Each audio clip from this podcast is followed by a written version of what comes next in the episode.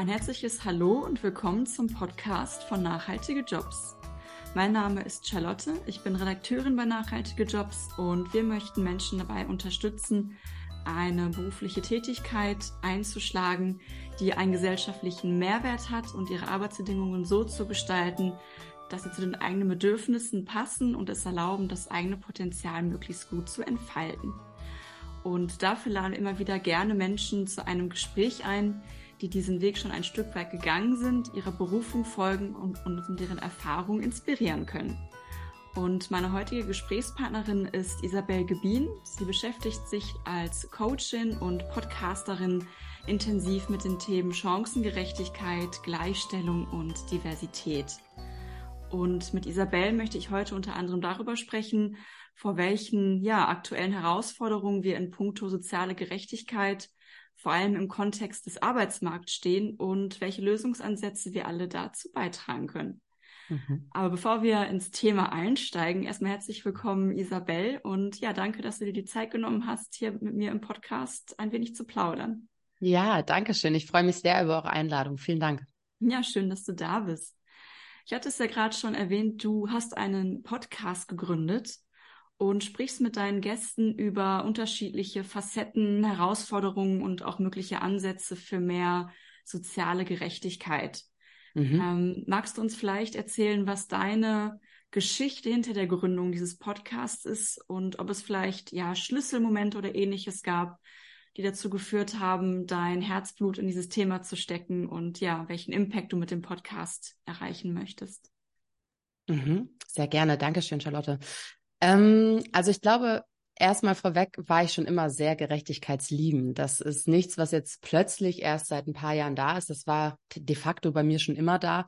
Ich glaube, das würden auch alle meine LehrerInnen, Familienmitglieder, TrainerInnen ähm, und Vorgesetzte ähm, äh, unterschreiben, die mich kennenlernen durften.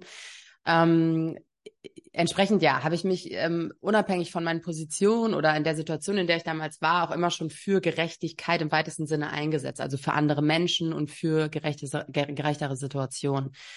Ähm, unabhängig davon ähm, glaube ich, dass ich natürlich auch unterschiedliche Schlüsselmomente in meinem Leben erlebt habe, die ich tatsächlich gar nicht so gerne in den Fokus stelle, aber trotzdem teilen kann, weil sich damit mit Sicherheit auch einige ähm, Menschen, Frauen, Mütter identifizieren können. Ich habe natürlich auch Sexismus am Arbeitsplatz erfahren, ähm, ganz klassisch durch Vorgesetzte, die ähm, mich eben nicht als ähm, ähm, ja effiziente und ähm, gute Arbeitskraft angesehen haben, sondern als äh, schönes Mitbringsel. Ähm, aber ich habe vor allem auch Diskriminierung erfahren, seitdem ich selber Mutter geworden bin. Ne? Ich bin vor dreieinhalb Jahren Mutter geworden und habe dann versucht, mich ähm, ich hatte damals ähm, in meiner Schwangerschaft quasi meinen Job gekündigt und mich dann ähm, dazu entschlossen, eben eine Coaching-Ausbildung zu machen, weil ich es total interessant fand, mein Interesse und auch meine ähm, natürlichen Fähigkeiten im Hinblick auf Menschen und dieses Brückenbauen zwischen Menschen zu durch Tools und Methoden zu festigen. Und das habe ich dann gemacht und ähm, habe dann auch nach der Ausbildung und als ich dann Mutter war als freie Coachin gearbeitet ähm, und fand es dann aber dann doch auch spannend, ähm, zwecks Sparring und Teamwork, ähm, mich in einem Team wiederzufinden und eben angestellt zu sein. Und dann habe ich versucht, mich zu bewerben und tatsächlich damals ausschließlich Jobs ähm, finden können in Teilzeit, die Werkstudentenstellen waren, die ja für mich zu dem Zeitpunkt überhaupt nicht mehr ähm, in, in Frage gekommen sind. Und ich glaube, das ist etwas, was ich derweil weiß durch ganz, ganz viele Gespräche mit Frauen und Müttern ähm, und auch Eltern per se, dass das ähm, tatsächlich, dass ich da kein Einzelfall bin, sondern dass das noch heute ein Riesenthema ist, dass Frauen, die Mütter werden, einfach keine Teilzeitstellen bekommen, gebeten werden, in Vollzeit zu arbeiten oder eben gar keinen Job bekommen. Und ich finde, ähm, auch mit Blick auf den Fachkräftemangel oder Arbeitnehmermangel, dem wir aktuell ähm, begegnen und der in Zukunft ja noch doller werden wird, ähm, ist das ähm, ein eine große Einbuße, die wir nicht in Kauf nehmen sollten. Wir sollten dafür sorgen, dass diese Arbeitskräfte ähm, ihr Potenzial entfalten und in den Arbeitsmarkt aufgenommen werden und die gleichen Chancen bekommen wie alle anderen auch. Mhm. Ich habe ähnliche Erfahrungen gemacht bei der Jobsuche. Ich habe äh, damals auch einen Teilzeitjob gesucht, aber aus anderen Gründen und selbst Stellen, ja. wo es explizit aus oder wo es zumindest stand, es sei auch möglich. Das war dann im Jobinterview, wenn man das direkt transparent gemacht hat, dass man eine Teilzeitstelle dann auch gerne in Anspruch nehmen würde, war das dann ähm, sofort also es kam nicht gut an, hatte ich zumindest äh, den Eindruck. Ja. Also ja. ich glaube, es, äh, ich meine, wir, wir sichten ja auch viele Stellenanzeigen, wir sind ja ein Jobportal. Ich glaube, es, ähm, es bessert sich in der Richtung. Es kommen immer mehr Teilzeitstellen. Auch Remote ist ja ein riesiges Thema, also wirklich ortsunabhängig arbeiten zu können. Ja. Ähm, aber ich kann mir vorstellen, dass es immer noch herausfordernd ist, wenn man das äh, gezielt sucht. Ja, ja, und, und auch was du gerade ansprichst, ne, Remote oder auch ähm, hybride Arbeit, also Arbeitsmöglichkeiten ähm, sind ja auch schon wieder rückläufig gefühlt. Ne? Also es ist natürlich so, dass es einige Unternehmen anbieten, aber viele entscheiden sich ja gerade auch schon wieder dagegen und sagen, hey, und jetzt kommt mal bitte langsam wieder ins Office und seid mal häufiger hier und dann gibt es plötzlich Restriktionen, dass man mindestens drei Tage in der Woche im Office sein muss. Ähm, was eben nicht dem Zahn der Zeit entspricht, was nicht progressiv ist und was auch keinen Raum für Individualität lässt. Weil, ähm, um nur mal ein einziges Beispiel zu nennen, was mir jetzt ad hoc einfällt, wenn ich eine chronische Erkrankung habe, ja, die ähm, mit dollen ähm, Schmerzen, Bauchschmerzen oder auch vielleicht noch viel unangenehmeren äh, Dingen und Symptomen zu tun haben kann, dann ist es für mich schwer, drei Tage die Woche für neun oder länger, neun Stunden oder länger ins Office zu kommen. Und ähm, solche Situationen werden ganz selten äh, in unserem Arbeitsmarkt, finde ich, ähm, berücksichtigt. Hm, ja, stimmt. Und vor allen Dingen geht es ja auch komplett ähm, gegen den Bedarf der Menschen. Also immer mehr Menschen möchten ja wirklich remote äh, und flexibel arbeiten. Ähm, das sehen wir auch an den E-Mails und Nachrichten, die uns erreichen, dass das wirklich immer mehr gesucht wird. Und wenn dieser Trend sich jetzt äh, langsam wieder umkehrt, äh, wenn Corona jetzt so ein bisschen, ich sag mal, sich äh, leider zur Normalität ähm, entwickelt, dann ähm, passt das nicht so ganz zusammen zwischen den Bedarfen der Arbeitssuchenden und der, und der Unternehmen. Ne? Aber absolut, sehe ich genau wie du. Genau. Ähm, Genau, du hast gerade gesagt, dass du sozusagen in der Position als Jobsuchende oder auch als Arbeitnehmerin ja Diskriminierung erfahren hast oder Benachteiligung erfahren hast. Du warst aber auch ähm, lange Zeit als Beraterin tätig, also sozusagen auf der auf der anderen Seite als Dienstleisterin ähm, mhm. in der mhm. Medienbranche, teilweise auch für große Konzerne. Und wie weit sind wir aus deiner Perspektive hier auf dem Weg zu einer gerechten und ich sag mal diversitätssensiblen Arbeitswelt. Du hast ja, sage ich mal, da die durch die Gespräche mit den Kunden, durch mal so die Interessen und Bedarfe und Lösungsansätze der Unternehmen auch mitbekommen und das vielleicht auch ein Stück weit mitgestalten können. Und an welchen Stellen siehst du hier noch besonders große Lücken äh, zwischen ja dem dem Buzzword-Ideal? Ne, ein Buzzword hatten wir gerade mit den flexiblen Arbeitszeiten. Ähm, vielleicht gibt es ja noch andere und der Realität. Mhm. Ja, das ist eine sehr spannende Frage. Also, um das Positive mal vorwegzunehmen, glaube ich, dass Unternehmen auf jeden Fall auf dem Weg sind und auch verstanden haben, dass Diversität, Vielfalt, Chancengleichheit und in dem Sinne auch soziale Gerechtigkeit auf jeden Fall ein Riesenhebel ist, um ähm, für ja ähm, also wirtschaftliche Stabilität und auch Effizienz im Unternehmen zu sorgen. Ähm, um jetzt aber davon mal wegzukommen, weil ich weiß das natürlich. Ich habe BWL studiert. Mir ist es auch klar, was, was es braucht, um ein Unternehmen ähm, stabil, wirtschaftlich stabil und, und effizient zu gestalten. Aber ähm, das Spannende ist ja eigentlich, dass die Mitarbeitenden, die in einem Unternehmen arbeiten, ähm, im Prinzip ja, wenn du so möchtest, ähm, die Stellschrauben sind, die das Rad überhaupt erstmal zum Laufen bringen. Und deswegen sollte es uns allen ja ein Anliegen sein, diese Menschen auch so bestmöglich im Unternehmen zu platzieren und deren Potenziale zu entfachen, dass wir entsprechend auch als Unternehmen höchst effizient sind, aber zusätzlich eben auch zufriedene Mitarbeitende haben. Und da muss ich ganz ehrlich sagen, ja, ich erkenne und nehme wahr, dass Unternehmen ähm, verstanden haben, dass Diversität ein Thema ist, aber leider habe ich trotzdem häufig noch das Gefühl, dass es eher ein Buzzword ist, als dass da wirklich auch ähm, um nachhaltige Strategien ähm, und Implementierungen gesorgt wird. Ne? Ähm, weil das Thema Diversität in einem Unternehmen muss ganz oben im höchsten Management angesetzt sein. Und ähm, das geht so weit, meiner Meinung nach, dass ähm, Führungskräfte im besten Fall sogar ähm, Boni für KPIs, also Diversitäts-KPIs bekommen, dass beispielsweise ein Unternehmen sagt, okay, wir werden uns jetzt intern eine Quote auferlegen, die bedeutet, dass so und so viele Menschen ähm, äh, in der und der Art irgendwie ähm, eingestellt werden müssen und hier in bestimmten Positionen tätig werden dürfen. Und das muss dann von, vom Management Board runter zu den Führungskräften abgeleitet werden, sodass die Führungskräfte auch die Anreize haben, okay, wenn ich es schaffe, ähm, mein Team so vielfältig wie möglich aufzustellen, dann ist es, ähm, dann habe ich auch einen Mehrwert davon, weil ich beispielsweise einen Boni in Form einer finanziellen Vergütung oder ähnlichem bekomme. Ähm, und das wird noch zu wenig gemacht. Also ich habe eher das Gefühl, dass Unternehmen eben, wie gesagt, ne, zu diesen ganzen ähm, speziellen Tagen ähm, dann kurz irgendwie einen Post machen über Social Media und damit dann eben verkaufen, dass sie divers in Anführungsstrichen sind, also dass sie eine vielfältige Geschäftspolitik verfolgen. Und ähm, das, was aber in der Realität sichtbar ist, zeigt eigentlich, dass es noch nicht der Fall ist, weil wir haben immer noch KIs, die eingesetzt werden in Recruiting-Prozessen, die höchst diskriminierend sind.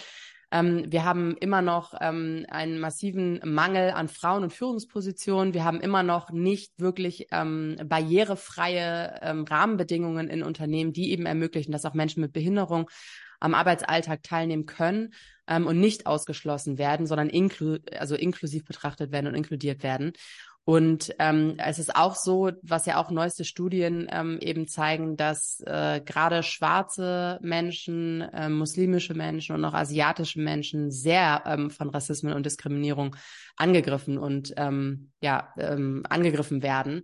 Und auch da muss viel, glaube ich, in der aktiven Aufklärung und Sensibilisierung für diese Themen in Unternehmen passieren, damit ähm, da entgegengewirkt werden kann. Mhm.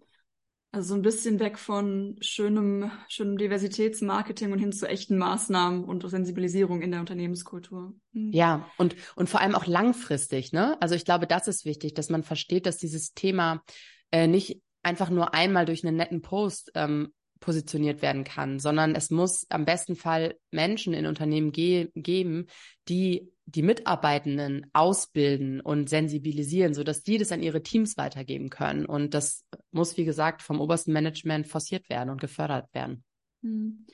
Siehst du bei Maßnahmen wie so einer, ich nenne das mal Diversitätsquote, wie du das eben äh, skizziert hast, siehst du da ähnliche Diskussionen wie bei der Frauenquote? Also dass dann vielleicht äh, bei einigen Betroffenen das Gefühl entsteht, okay, ich werde jetzt gar nicht wegen meiner Leistung oder meinen Talenten eingestellt, sondern nur weil ich das und das äh, Merkmal habe.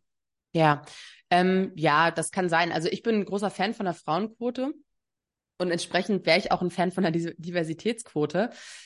Hm aus dem einfachen Grund, weil ich, ähm, weil, wenn wir mal ganz ehrlich sind und alle tief in uns reinhören, dann wissen wir, dass diese Gesellschaft von Männern für Männer gestaltet wurde. Es ist ein Patriarchat, was für marginalisierte Gruppen, da gehören beispielsweise Frauen, aber auch muslimische Menschen, aber auch Menschen mit Behinderung zu, ähm, sehr, sehr viele Herausforderungen birgt und immer bedeutet, dass wir ein Stück weit härter arbeiten müssen als beispielsweise weiße Cis-Männer. Und ähm, das ist überhaupt kein Vorwurf, das ist auch keine Anklage, das ist einfach nur eine faktenbasierte Aussage. Und ähm, entsprechend, ja, also glaube ich schon, dass, ähm, dass eine Quote sehr viel tun würde und dass keiner der der Quote wegen, wenn du so möchtest, in diese Position kommt, sich schlecht fühlen muss. Im Gegenteil. Das sagt einfach nur, dass diese Menschen endlich anerkannt und gesehen werden und endlich die gleichen Möglichkeiten bekommen, wie die, die sie ohnehin haben. Ähm, und ich finde nicht, dass man sich da schlecht fühlen muss, in keiner Weise. Und außerdem glaube ich, dass Quoten ja auch immer nur ähm, zeitweilig ähm, bestehen müssen. Also nämlich genau so lange, bis wir in einer Balance stehen und bis genug Menschen ähm, ähm, vielfältiger, ähm, also vielfältiger Art im Prinzip in solchen Positionen sitzen und insofern genug Frauen in Führungspositionen sitzen. Und wenn das der Fall ist und wir da eine Balance haben, dann könnte man ja theoretisch die Quoten auch wieder fallen lassen. Hm, also eine Art äh, Übergangslösung zur Herstellung von Balance. Das ist eigentlich auch eine schöne Überleitung zu meiner nächsten Frage, weil ich glaube, dass ähm, je mehr Menschen, die mir in welcher Art auch immer ähnlich sind, in solchen Positionen sind, desto mehr glaube ich ja auch daran, dass das möglich ist, dass ich das auch äh, erreichen kann. Und dass Führungspositionen ja. oder bestimmte Berufsfelder eben nicht nur von ähm, Männern oder Menschen ohne Behinderung oder was auch immer man da an Merkmalen ansetzen möchte, ähm, ausgeübt werden können. Ähm, und ich habe ja. auf deinem LinkedIn-Channel vor ähm, ein paar Tagen gelesen, da ist ein Beitrag, der sehr viel Aufmerksamkeit bekommen hat. Und da ging es um sogenannte Role Models, ähm, also Menschen mit einer gewissen Vorbildfunktion, ähm, da ging es um die Vereinbarkeit von Familie und Beruf. Mhm. Und vielleicht, um das an dieser Stelle für unsere HörerInnen nochmal aufzugreifen, ähm, warum siehst du aber auch das, was als, ich sag mal, vorbildliche oder erfolgreiche Vereinbarkeit geht, auch, ähm, auch kritisch? Mhm. Also, ich was ich damit meine, wenn ich das richtig ähm, in Erinnerung habe, ich habe einige Artikel oder Beiträge dazu tatsächlich geschrieben, weil das ein Thema ist, was mich sehr ähm, umgibt und ich da wirklich sehr viel auch drüber nachdenke.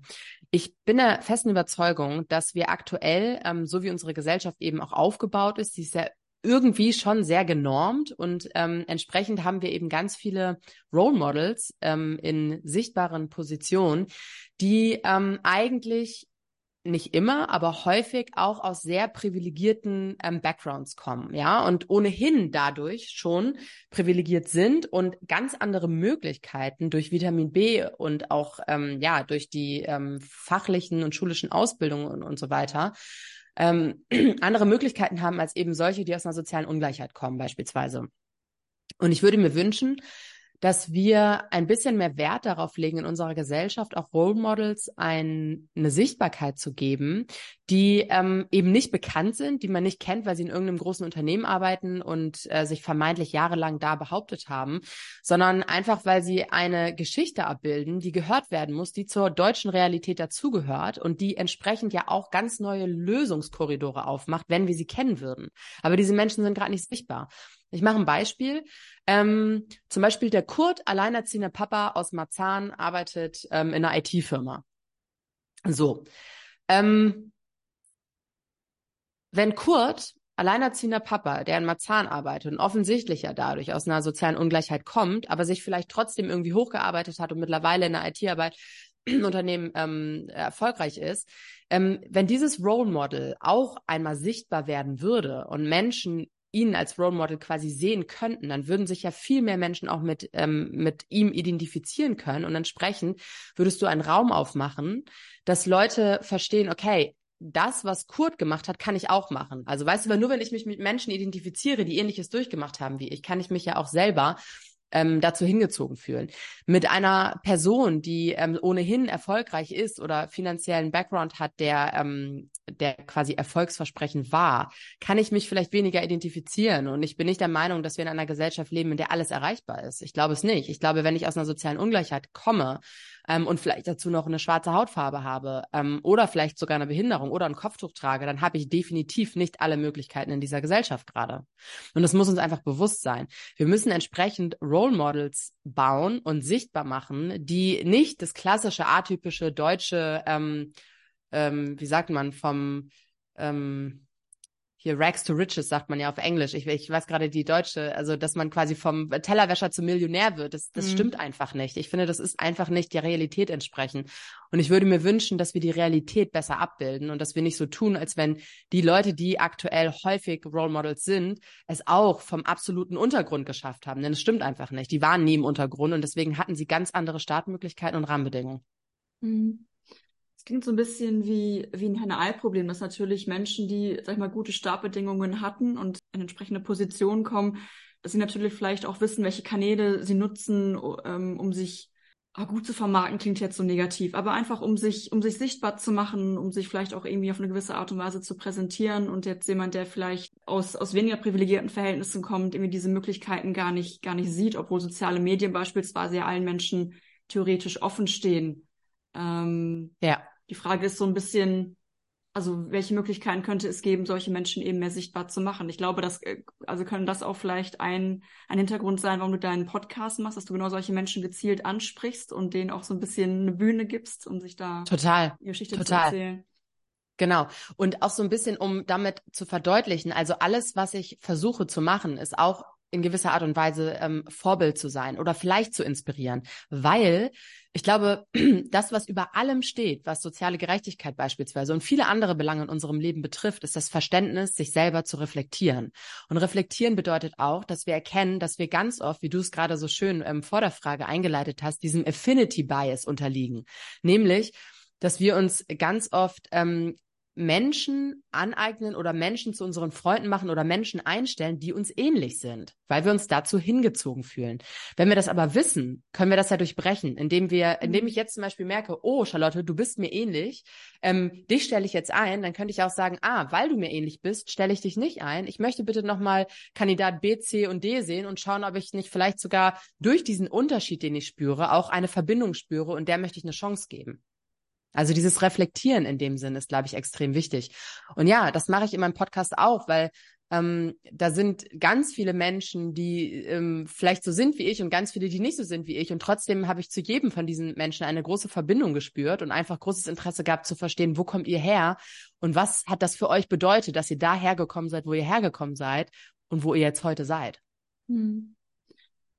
Würdest du dich selbst ebenfalls als privilegiert bezeichnen? Und ja. Ähm, Unbedingt, Entschuldigung, ja ich kann mir vorstellen, dass damit auch so eine Art von Verantwortungsgefühl einhergeht, sonst würdest du, würdest du ja nicht das tun, was du tust. Und da würde mich interessieren, ähm, wie können wir, die Privilegien haben, auf eine verantwortungsbewusste Art damit umgehen, die nicht nur, ich sag mal, Ungleichheiten reproduziert, indem ich eben zum Beispiel nur Menschen einstelle, die mir ähnlich sind, sondern ja, den gesellschaftlichen Mehrwert stiftet. Ja, das ist eine wirklich super Frage. Ich, ich glaube auch hier, ähm, indem wir erkennen, dass wir privilegiert sind. Und ich glaube, das fängt damit an, dass wir verstehen oder erstmal definieren, was bedeutet Privilegien überhaupt? Was sind Privilegien? Weil ich würde behaupten, dass vermutlich 60, 70 Prozent der Leute, die das hört, denkt, oh, ja, privilegiert bin ich, wenn ich sechsstellig verdiene oder wenn ich ein dickes Auto vor der Tür habe oder in einer großen Villa wohne. Dann würde ich sagen, ja, das sind auch Privilegien, aber die Privilegien, die uns gesellschaftlich voranbringen und uns zu einer Gemeinschaft machen, die sind tatsächlich ähm, eben auch menschlicher Natur und sind Sachen, dass ich erkenne, dass ich ein weißer Mensch bin beispielsweise oder ein weißer Cis-Mensch bin, dass ich ähm, mir darüber im Klaren bin, dass ich beispielsweise nicht in einer sozialen Ungleichheit oder in eine soziale Ungleichheit geboren wurde, sondern ähm, relativ gute Startvoraussetzungen hatte, weil meine Eltern irgendwie vielleicht ein Durchschnittsgehalt verdient haben und mir eine gute Schulbildung ermöglicht haben. Ich in einer, in einer, ähm, in einem Viertel in einer Stadt gelebt habe, was ja, was irgendwie angesehen war, ähm, wo ich eine gute Infrastruktur genießen durfte und ähnliches. Ähm, und ich glaube, das müssen wir uns bewusst machen, das dürfen wir anerkennen reflektieren und dann eben auch diese Verantwortung unserer Privilegien nutzen zugunsten von Menschen, die diese Privilegien nicht haben. Weil ganz im Ernst, und dieser Satz ist vielleicht noch ganz wichtig, ähm, es ist naturgegeben. Also jeder Mensch, der das jetzt gerade hören oder, oder hören wird und dann beispielsweise denkt, ah, was ist das für ein Quatsch? Ähm, ich bin erfolgreich, weil ich so gut war. Ja, bist du vielleicht auch, aber du bist vor allem da, wo du bist, weil du vielleicht auch die Möglichkeiten hattest und die Rahmenbedingungen, die andere Leute nicht haben. Und das müssen wir uns einfach bewusst machen. Es ist nicht nur harte Arbeit. Mhm sind ja meistens sehr viele Faktoren, ähm, die in Erfolg mit reinspielen. Also jetzt mal ganz abgesehen von einer Leistung, die ja in ganz, ganz vielen Fällen ja auch bestimmt da ist, aber viele Faktoren, die man eben nicht auf dem, auf dem Schema weil sie feine selbstverständlich sind. Also das, das Absolut. ich persönlich auf jeden Fall unterschreiben. Ja. Ähm, wir hatten gerade das Beispiel von Vereinbarkeit von Beruf und Familie.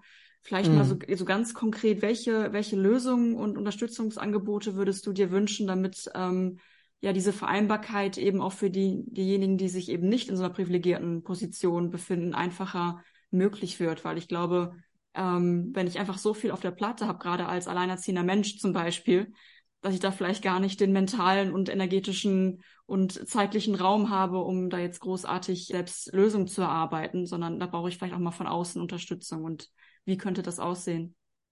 Total. Ähm, also ich glaube, um jetzt mal bei den ganz klassischen Maßnahmen zu bleiben, flexible Arbeitszeitmodelle natürlich. Ne? Er ermöglicht Eltern oder Menschen, die in Teilzeit arbeiten wollen. Und das finde ich immer ganz wichtig, weil ich finde, dass so auch so doof ist, immer nur auf Eltern zu reduzieren. Es gibt auch andere Menschen, die aus anderen Gründen Teilzeit arbeiten wollen. Und auch das sollte legitim sein. Ne? Wir sind keine Roboter, wir sind Menschen und wir haben eben Bedürfnisse und die gilt, gilt es irgendwie auch zu stillen. Und ich glaube, nur wenn wir in der Lage sind, dem gerecht zu werden, können wir auch wirklich unser Potenzial ausschöpfen. Also um zu deiner Frage zurückzukommen, zu Maßnahmen, glaube ich, wie gesagt, flexible Arbeitszeitmodelle, ähm, Remote, Hybridarbeit ähm, und vor allem aber, und ich glaube, das ist geht eher so in Richtung aktive Maßnahmen, stellt Fragen, versucht eure Mitarbeitenden zu verstehen. Weil auch da nicht jedes Elternteil ist gleich. Nicht alle Eltern haben die gleichen Probleme und Sorgen und Herausforderungen. Und auch da sind Kinder total unterschiedlich. Ne? Als Beispiel, unser Sohn ist schon immer sehr aktiv und auch ähm, redselig, kann man glaube ich sagen, gewesen. Bedeutet, ähm, ich hätte oder kann meinen Sohn jetzt hier in dem Interview, ich könnte den jetzt nicht auf meinem Schoß sitzen haben, der würde die ganze Zeit dazwischen reden, weil er das halt witzig und interessant findet. Und ähm, ich habe dann oft von Unternehmen oder Arbeitgebenden eben gehört, ja, und dann nimmt ihr halt die Kinder mit in die Calls oder zu den Meetings und dann denke ich mir so, ja, das geht vielleicht bei einigen, aber bei anderen halt eben auch nicht. Und das ist, glaube ich, ein ganz gutes, plakatives Beispiel dafür, dass wir individuell sind und dass es einfach, so schwer es ist und so zeitaufwendig es sein kann und so viel Kosten es vielleicht auch am Anfang in Anspruch nehmen kann, total essentiell ist, um eine gesunde Arbeitskultur und damit auch ein effizientes Unternehmen zu gestalten. Ich glaube, es würde viele Meetings allerdings spannender machen. Ja, definitiv. Definitiv. Vielleicht nicht effizienter, aber auf jeden ja. Fall spannender. nee, und vor allem auch vielleicht mal echt ganz wichtig, weil ich glaube, wenn mal wirklich alle Eltern ihre Kinder mit in diese Meetings nehmen würden, dann würden alle anderen mal merken, wie unfassbar anstrengend das ist. Und das ertragen wir, in Anführungsstrichen, ich sage jetzt bewusst mal negativ, jeden Tag, ne? Mhm. Ja. Wäre vielleicht mal ein Versuch wert. ja, bitte. bitte, bitte. Genau, wir hatten mit ähm, ja, flexiblen Arbeitszeiten und Hybrid ähm, Remote Work schon einige Schlagworte angesprochen, die, sag ich mal, so in das große, sehr große, weite Feld New Work äh, fallen. Also unsere Arbeitswelt ist ja gerade in einem sehr dynamischen ähm, Wandel und das sind ja nur so einige Aspekte davon. Und das ist auch ein Thema von dir, soweit ich weiß diese ganze Entwicklung und ja, welche gesellschaftlichen Risiken und Chancen siehst du in den ja aktuellen Entwicklungen? Ich sag mal so ein paar Buzzwords: Digitalisierung, Flexibilisierung, lebenslanges Lernen ist ja auch so ein Topic, was ähm, sehr positiv, aber auch sehr druckmachend sein kann. Fachkräftemangel hatten wir, glaube ich, auch schon als Buzzword. Genau, wo sind da Herausforderungen und aber auch Chancen und wie sieht so eine New Work Utopie für dich aus? Ja, Oh, das finde ich eine ganz spannende Frage. Ich hatte mal tatsächlich auch ein ähnliches Interview mit ähm, Michael Trautmann dazu. Da haben wir auch über sein, ähm, seine, ja, sein Zukunftsszenario gesprochen, was ich sehr spannend fand. Ähm, also ich glaube, ähm, ich kann das ähnlich beantworten. Also erstmal Chancen ähm, sind natürlich, dass wir durch Digitalisierung, durch Flexibilität und durch diese ähm, ganzen Entwicklungen, die wir in den letzten Jahren eben durchlebt haben und auch in Zukunft erleben werden, globaler und damit auch schneller geworden sind und damit mit Sicherheit auch ein Stück weit effizienter sind. Was aber, glaube ich, wichtig ist hier zu betrachten, ist, dass das was ich gerade gesagt habe, überwiegend positiv für Unternehmen ist und für die Arbeitgebenden, aber nicht unbedingt für Mitarbeitende. Denn für Mitarbeitende bedeutet das ganz oft, ähm, in sehr schwierigen, intransparenten und auch zu schnellen ähm, Arbeitsumgebungen zu arbeiten, wo man wenig auf Individu Individualität Wert legt beziehungsweise Rücksicht nehmen kann, wo man oft übergangen wird ähm, vielleicht auch gar nicht sichtbar wird ähm, und man auch häufig ähm, dazu verleitet wird, viel zu viel zu arbeiten, ne? Weil auch das ist ja so ein Thema bei Remote- und Hybridarbeit, dass wir viel zu wenig Daten haben, die uns überhaupt ähm, Einblick darin geben, wie gut ähm, hybride Arbeitsmodelle wirklich funktionieren für Unternehmen. Und deswegen ist es häufig ganz oft so, dass Menschen, die diese Möglichkeit bekommen, also Mitarbeitende, die diese Möglichkeit bekommen, hybrid oder auch remote zu arbeiten, dass sie ähm, ganz oft in sehr intransparenten Arbeitsverhältnissen arbeiten, dass die Kommunikation äh, Missverständnisse bedeutet und dass Menschen sich nicht wirklich gesehen oder gehört fühlen, vielleicht ihre Arbeitskraft nicht richtig einbringen können und so weiter und so fort. Ja, entsprechend glaube ich, ähm, es, es sind Nachteile hier, dass es ähm, noch immer sehr viel Arbeit bedeuten wird für Arbeitgebende, einen zufriedenstellenden hybriden und auch remoten Arbeitsmodell zu bauen, sodass die Mitarbeitenden eben auch so ähm, ein, sich einbringen können, äh, wie gewünscht und die Arbeitgebenden entsprechend auch ähm, ihr vollstes Potenzial und ihre Effizienz entfalten können.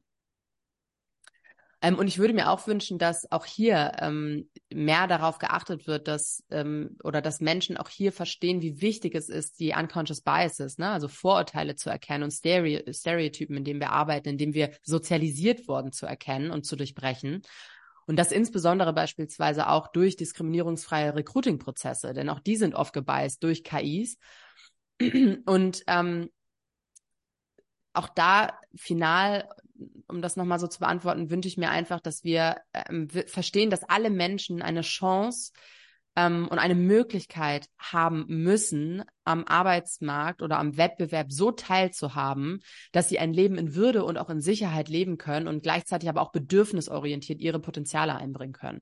Und das sehe ich aktuell noch nicht, weil wir zu viele Herausforderungen einfach haben und weil ich das Gefühl habe, dass es bei uns in der Gesellschaft überwiegend um die Performance und um die ganz ähm, singuläre ähm, ja, Effizienz geht, beispielsweise jetzt für ein Unternehmen, aber nicht darum, wie Mitarbeitende sich denn bestmöglich positionieren können und müssten und auch bedürfnisorientiert, um entsprechend den, die Effizienz zu liefern. Und ich glaube, das ist noch ein Mismatch. Da muss, da muss man mehr auf ein, ähm, auf ein Alignment kommen, auf ein Level kommen, sodass beide Parteien am Ende zufrieden sind.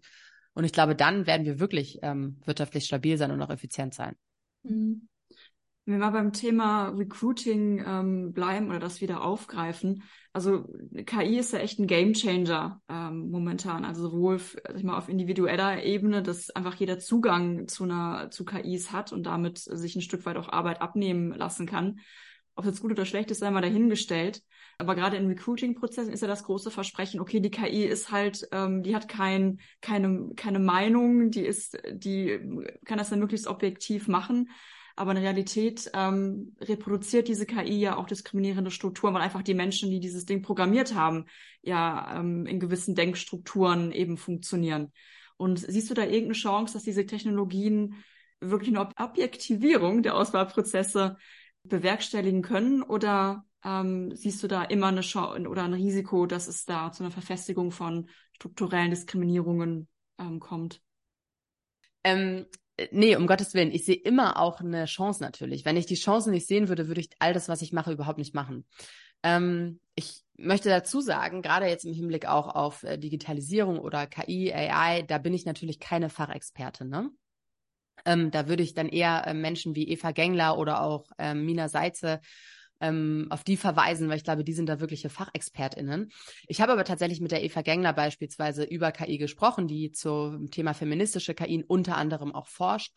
Ähm, und dadurch weiß ich einfach, dass es extrem wichtig ist, dass ähm, diese KI durch heterogene Teams gebaut werden, weil nur wenn heterogene Teams, also eben auch vielfältige Teams, eine solche KI bauen, können wir auch Vorurteile und Stereotypen abbauen, die eine mögliche KI dann im Nachgang ähm, aufweisen würde.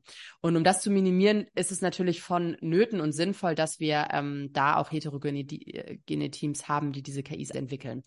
Ähm, aber um zu deiner Frage zu kommen, ja, ich glaube voll daran, dass auch Chancen ähm, in KI ähm, liegen. Und ähm, ich glaube, die größte Chance liegt darin, dass wir eben jetzt schon an einem Punkt sind, dass viele kluge Menschen darauf aufmerksam machen, dass KI eben auch fehlerhaft sind beziehungsweise diskriminierend sein können. Und wenn wir das wissen, können wir es ja ändern. Und sobald es dann verändert wird, macht es natürlich total Sinn, mit solchen KI auch zu arbeiten, weil die ganz viel Zeit sparen und vermutlich auch gute Vorauswahlen treffen können. Mhm. Mal ganz abgesehen von Technologien wie künstlicher Intelligenz, ähm, wie können Unternehmen aktiv dazu beitragen, ihre Teams diverser aufzustellen? Wir hatten vorhin schon über eine Art von Diversitätsquote ähm, gesprochen. Das wäre ja eine Möglichkeit. Und vor allen Dingen, ähm, wir hatten das ja vorhin so ein bisschen aus der Brille der Mitarbeitenden und aus der Brille der sozialen Gerechtigkeit. Ähm, aber vielleicht jetzt mal so, so ganz handfest und pragmatisch, inwieweit profitieren eben dann nicht nur die Mitarbeitenden von diesen diverser aufgestellten Teams, sondern auch wirklich die Unternehmen selbst? Mm. Ähm, also definitiv durch äh, unzählige Studien haben es derweil belegt, dass ähm, beispielsweise jetzt die kürzliche McKinsey-Studie hat belegt, dass wir um 100 Milliarden mehr Wertschöpfung erreichen werden, wenn wir vielfältigere, diverse Teams hätten und auf die bauen würden. Ne?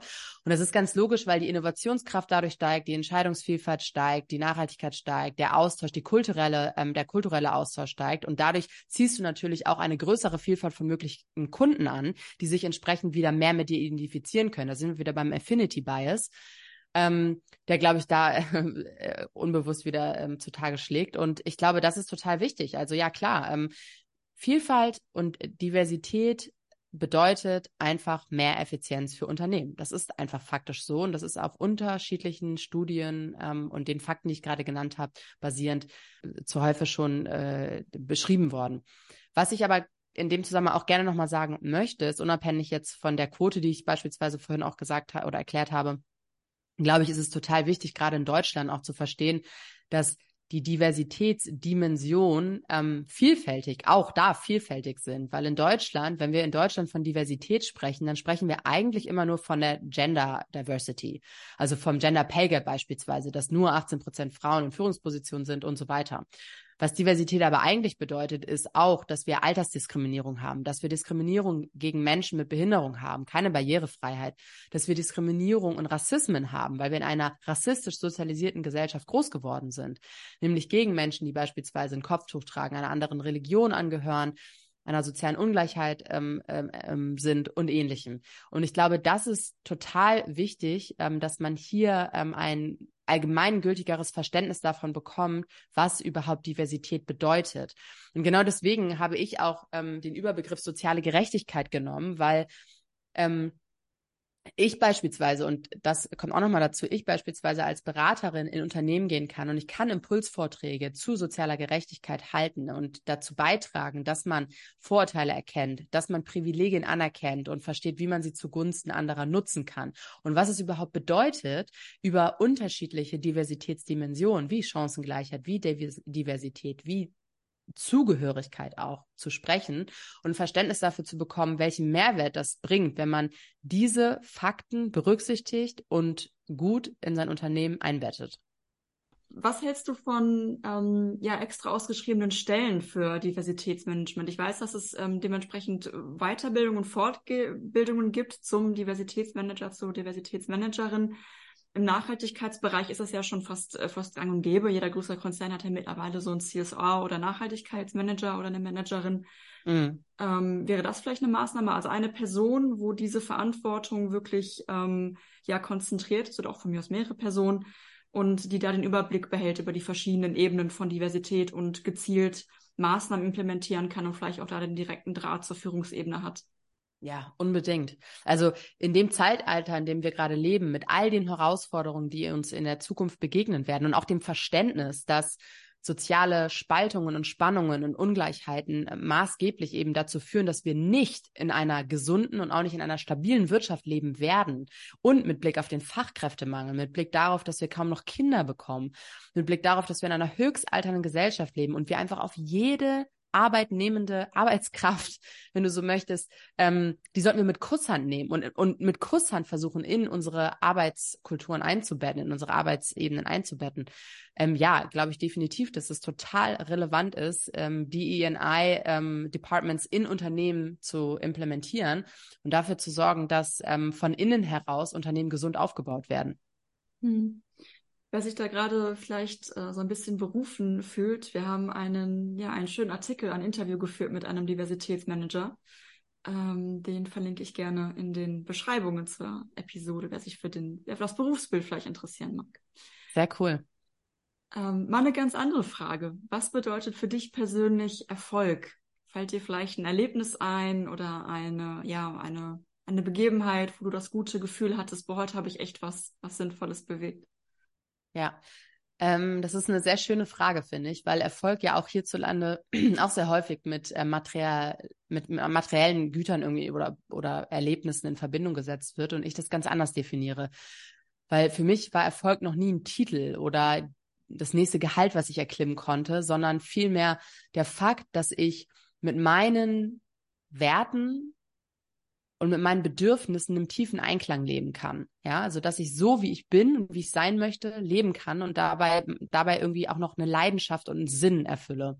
Und das mache ich aktuell. Also ich glaube, mich selbstständig gemacht zu haben und ähm, dieses, diesen Podcast, dieses Unternehmen Equality 365 irgendwie ins Leben gebracht zu haben, ist für mich so unglaublich erfüllend und gleichzeitig auch bereichernd, weil ich nicht nur das mache, was ich gut kann und was ich auch gerne mache, sondern dazu noch einen gesellschaftlichen Beitrag leiste und jeden Tag lerne. Also so Stichwort lebenslanges Lernen bekommt hier wirklich eine ganz andere Bedeutung und auch die wahrste, äh, die Bedeutung im wahrsten Sinne des Wortes, weil ich mit jedem Gespräch so viel dazu lerne und mich selber persönlich so krass entwickeln darf, ähm, dass ich das unglaublich doll schätze und das entgegen jedes Risikos und jeder auch finanziellen Unsicherheit vielleicht. Ähm, es bedeutet natürlich auch Mut. Erfolg bedeutet für mich auch viel Mut.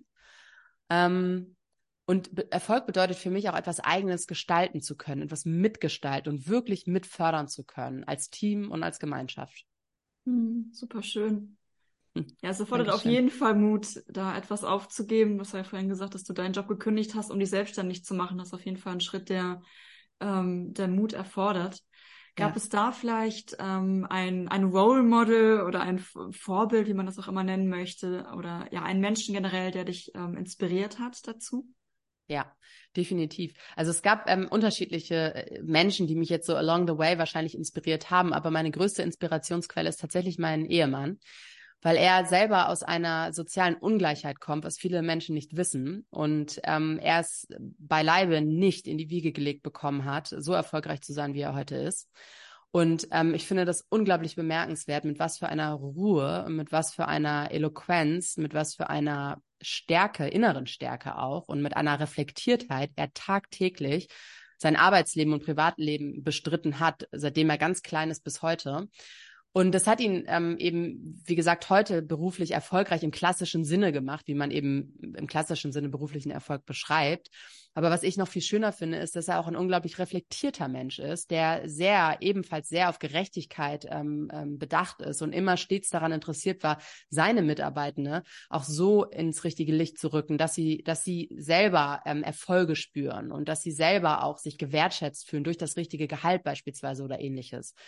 Und ich finde das unglaublich inspirierend, weil ich einfach weiß, wie schwer es ist in der Gesellschaft, in der wir leben, mit den Strukturen und Prozessen, die eben aktuell noch häufig gang und gäbe sind in Unternehmen, ähm, wie, wie schwer es ist, sich da zu widersetzen. Und das wohl wissend, dass man aus einer sozialen Ungleichheit kommt und damit ja auch gewisse Traumata und Sozialisation, Prägungen mitbringt, die einen ja ganz oft auch verunsichern können. Und trotzdem hat er sich mhm. dem quasi so widersetzt und ähm, immer irgendwie das Positive im Leben gesehen und die Möglichkeiten ähm, eher als die, die ähm, Hürden gesehen. Und das finde ich unglaublich bemerkenswert.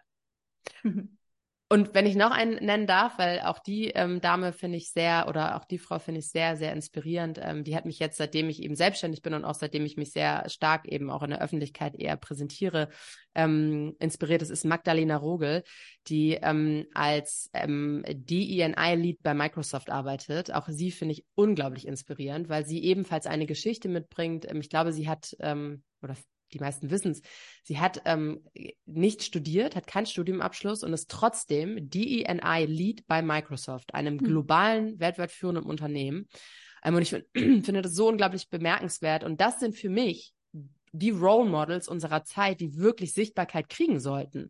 Weil ganz im Ernst, nur wenn wir das zeigen, was wirklich möglich ist, und diese beiden Menschen zeigen für mich, dass es wirklich möglich ist, ja, indem sie selber gekämpft haben, indem sie sich selber vernetzt haben, in die richtigen Situationen gebracht haben, durchgehalten haben, ein positives Mindset haben, für die richtigen Sachen eingestanden haben und auch sich positioniert haben. Das ist das, was jeder Mensch wirklich erreichen kann. Was aber nicht jeder Mensch wirklich erreichen kann, ist irgendwie in einer ja, wohlhabenden Familie groß geworden zu sein und das richtige Vitamin B gehabt zu haben und deswegen da zu sein, wo sie heute sind. Das ist einfach nicht fair. Und ähm, ja, deswegen finde ich es total spannend, diese beiden Personen mal so herauszustechen. Super schön. Auch umso wichtiger, einfach allen Menschen äh, Zuversicht zu geben und äh, ja, da den Handlungsspielraum aufzuzeigen. Ja. Wenn du, wenn du einen Wunsch frei hättest, wen hättest du gerne mal in deinem Podcast zu Gast? Oh, das ist gar nicht so einfach. Ähm, muss mal kurz überlegen. Also doch, es ist einfach. Mir ist jetzt ad hoc direkt Michelle Obama eingefallen, um wow. ehrlich zu sein. Aber Michelle Obama ist natürlich immer so der Klassiker. Ich habe das Gefühl, in dieser ganzen feministischen Bubble und in der ganzen Bubble von Gerechtigkeit und Justice und wir müssen irgendwie die Zukunft gestalten und verändern und so kommt sie natürlich vor. Ähm, so eine tolle Frau. Ja, genau. Aber ich glaube, ich würde trotzdem dabei bleiben, weil genau, ich finde sie auch unglaublich inspirierend. Ähm, ich würde auch behaupten, dass sie und ihr Mann nicht die ähm, Startvoraussetzungen in der Art und Weise hatten wie viele andere. Und die haben sich definitiv auch dahin gekämpft und machen das mit so viel Würde, mit so viel Klasse, mit so viel ähm, ja, beeindruckender Inspiration. Ähm, ich glaube, die würde ich sehr, sehr gerne mal interviewen. Ich drücke die Daumen. Vielleicht. Dankeschön. Nimmst du die Einladung ja vielleicht mal an. ja, das wäre schön. Ein Versuch wäre es wert. genau, genau. In jedem Fall. Ja, ich finde, das ist ein äh, schönes Schlusswort. Ich, ich danke dir, Isabel, für dieses total ähm, ja, spannende und inspirierende Gespräch. Schön, dass du da warst. Dankeschön. Und ähm, ja, auch für deinen Podcast und deine Mission weiterhin ganz, ganz viel Erfolg und möglichst viel Sichtbarkeit, dass es in die Welt äh, kommt. Dankeschön. Ja, ich weiß es sehr zu schätzen, dass ihr mich eingeladen habt. Vielen lieben Dank für deine tollen Fragen und für das angenehme Gespräch. Ich habe mich wirklich sehr, sehr gefreut. Dankeschön. Das kann ich nur zurückgeben. Ciao, Isabel. Tschüss. Und falls du, lieber Hörer, liebe Hörerin, dich für die Themen berufliche Neuorientierung oder Social Entrepreneurship interessierst, schau gerne mal in unserem Blog vorbei. Dort warten einige Inspirationen auf dich. Und natürlich freuen wir uns immer wie Bolle, wenn du unseren Newsletter abonnierst. Mit dem bekommst du einmal die Woche die neuesten nachhaltigen Jobs direkt in dein E-Mail-Postfach und bleibst immer auf dem Laufenden.